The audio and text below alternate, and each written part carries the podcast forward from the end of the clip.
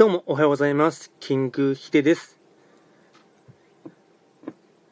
今日はですね、まあ、全国的に、まあ、雨がですね、また久しぶりに降るらしいので、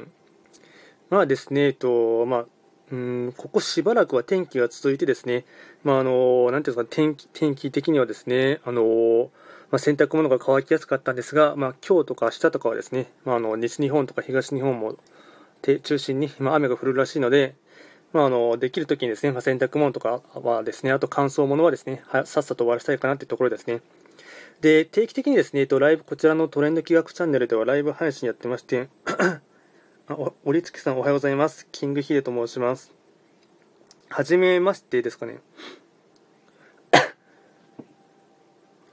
運は自分で変えられると私は思っています。一度きりの人生、少しわがままになって。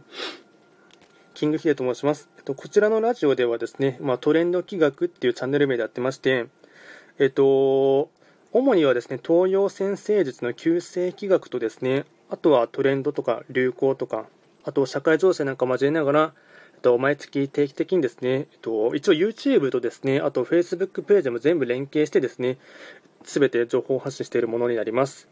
で一応、なんていうのか、こちらのラジオではですね定期的にというか、ですね、まあ、めちゃくちゃもう不定期にはなりますが、主に午前中を中心にですね、まあ、たまにライブ配信とかをやっていますので、で今日に関しましては、テーマといたしましては、えっと、2021年の9月のですね、一泊水星っていう星の方のですね、運勢と、あとは開運行動をライブ配信でも今日はやってこうやっていこうかなと思います。なので、一泊水星からやりますので、次はえっと、明日はちょっと、明日、明後日はちょっと忙しいのでできないんですけども、時刻土星とか三匹っていう風に、9つの星をですね、ライブ配信でもやっていこうかなと思います。まあ、実は収録自体はまあ全てもうアップはしてあるんですけども、まあ、ライブ配信でもお伝えしようかなと思っています。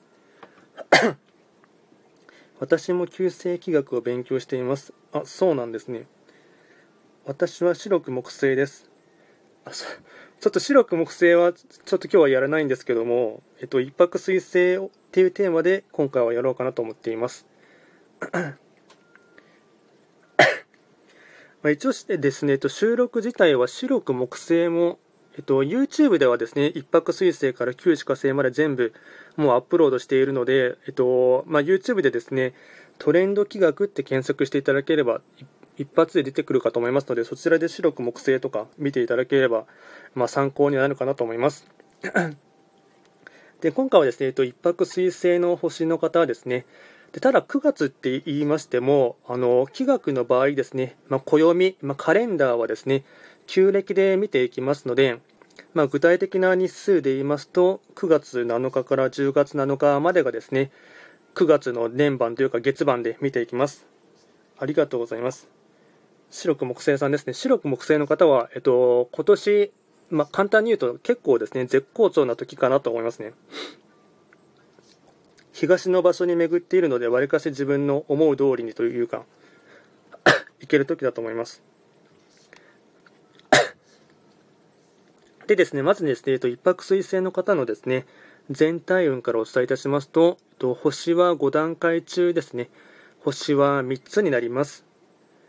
一泊水星の方は、まあ、本来、八白土星の本石地であります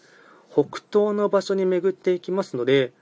法医学の作用といたしましては、北東とか、あとは八白土星というですね、星の影響を色濃く受ける1ヶ月間になります。まあ、いわゆるこの場所はですね、えっとまあ、低運気というかですね、まあ、低大気にはなってしまうんですが、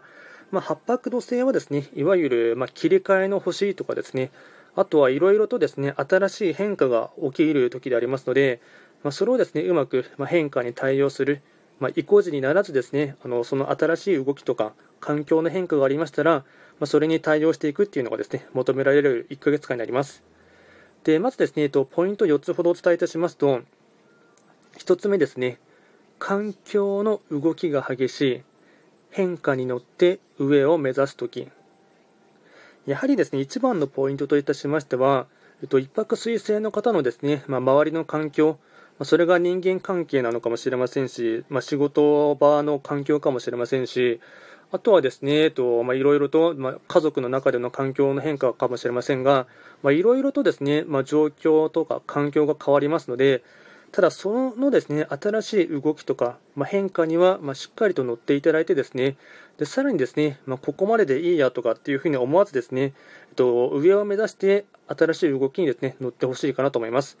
でこれが新しい動きにですね乗れないとですね、まあ、割かしその翌月以降にもですね響いてしまってあの、まあ、あまりよろしくないという時がありますので新しい動きとかですねあと変化がありましたら、まあ、それにはですねしっかりと対応するということがすごい大事になってきますでポイント2つ目ですね。態度や習慣などを見直し自己変革に邁進向上心がなくなったら終わりっていうですね。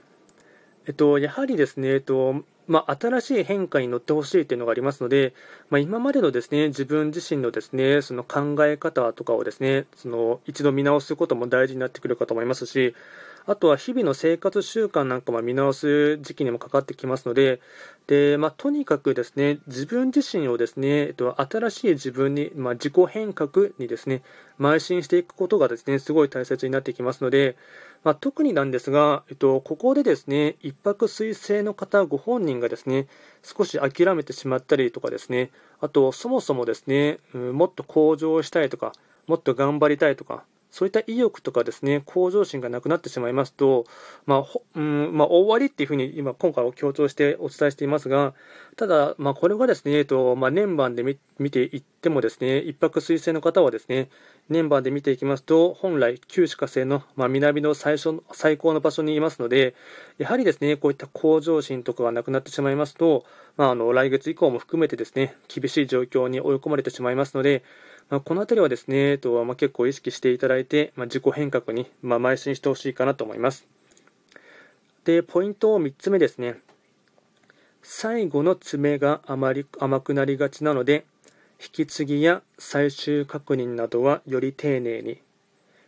やはりですね、えっと、9月に関しましては、八白土星っていうですね、まあ、引き継ぎとか、あと切り替えとかっていうですね影響というかあの液晶の、ま、意味がですね出てくると場所で巡っていきますので、まあ、割かしですねそういったあの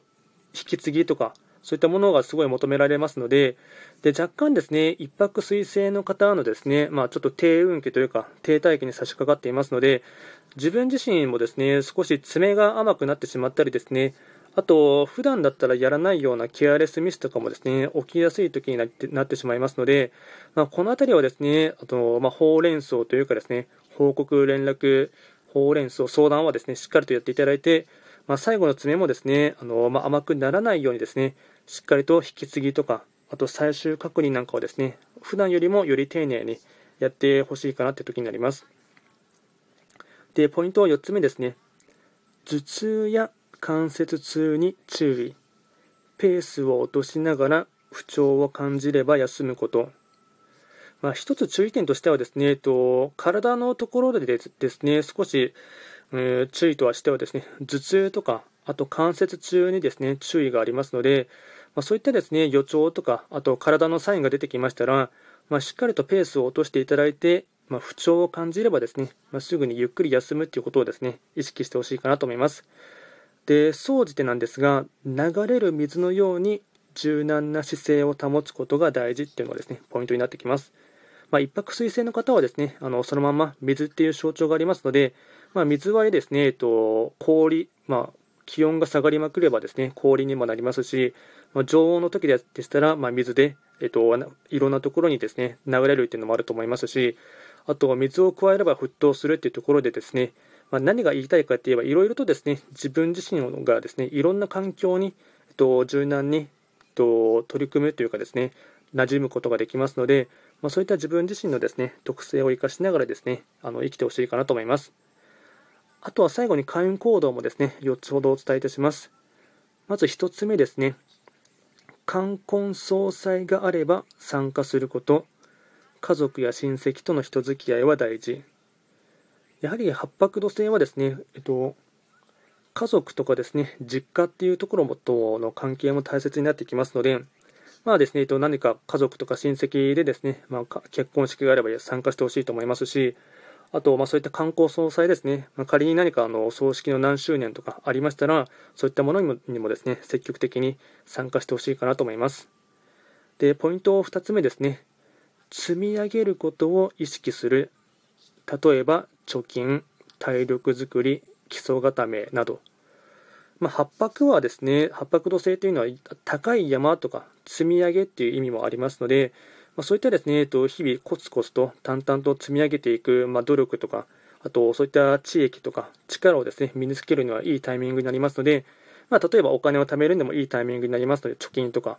あとは日々のですね体力づくりっていうのもいいと思いますしあとはご自身の専門知識とかあと基礎学力とか基礎スキルとかそういったものをですねより磨くためのですね練習とか勉強していただくのも、まあ、いいタイミングになってきます。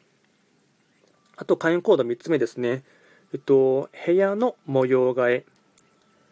えっと、八白土星はですね、まあ、切り替えとかっていうのが、えっと、主に勝利として出て出てきますので、まあですね、えっと、ご自身の部屋の模様替え。で、模様替えをしていただく際には、先にですね、まあ、しっかりと断捨離ですね、いらないものは、まはっきりときっぱりと捨てる、ま捨てるところにですね、ま捨てたところに新しい気が流れてきますので、まあですね、としっかりと断捨離をした上でですね、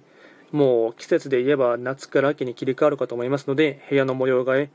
とそれと合わせてですね服装なんかも、まあ、しっかりと模様替えしていただくっていうか切り替えしていただくのもですねいいタイミングになってきます。あとはですね、えっと、開運コード4つ目ですね。山、お城、高層ビルの屋上などに行くこと。これもですねやっぱり八白土星というですね象徴的な場所としてはですね、まあ、山登りしてもいいと思いますしあとはお城巡りしていただくのもいいと思いますしあとはですね、今コロナの関係でなかなかその、まあ、遠出がしづらいかと思いますので、まあ、近くのですね、高層ビルの屋上なんかなどに行っていただいて、まあ、高い場所に登るっていうのがですね、まあ、開運ポイントになっていきますので、まあ、高い場所に登っていただいて、ま、少し、えっと、視点も高めていただいて、ま、ご自身を俯瞰していただくっていうのがですね、あのいい開運のポイントになってきます。あとはラッキーアイテムといたしましては、えっと、食べ物に関しましては、牛肉、芋類、高級菓子、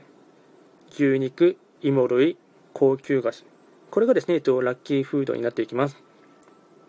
あとはラッキーカラーに関しましては、まあ、いわゆる土星カラーですね。黄色、ベージュ、茶色。黄色、ベージュ、茶色。これがですね、ラッキーカラーになっていきますので、まあ、割かしですね、黄色とかベージュとか、まあ、特に、まあ、ベージュのアイボリーも含まれますが、あと茶色ですね。そういったものに関しましては、わりかし服装的にもですね、取り入れや取り入れやすいカラーだと思いますので、あのまあ、いろいろなところでですね、ワンポイントで使っていただきたいかなと思います。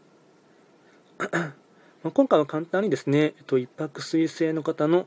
2021年9月のと運勢と、あとは簡単に開講度をお伝えいたしました。えっとこちらのですねラジオではですね、まあ、随時質問など受付しておりますので、まあ、収録でもですね何か質問があれば、あのまあ、気軽にレターを送っていただければなと思います。で次回はですね、えっと、おそらく今週末ぐらいは1回はまたできるできるかと思いますが、次は2つ目のですね時刻土星をやっていきたいあの時刻土星を、えっと、ライブ配信でもやっていきたいかなと思っていますので、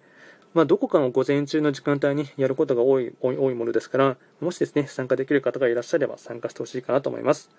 ではですね、今回は簡単に一泊水星のえっと9月のですね、運勢を簡単にライブ配信でお伝えさせていただきました。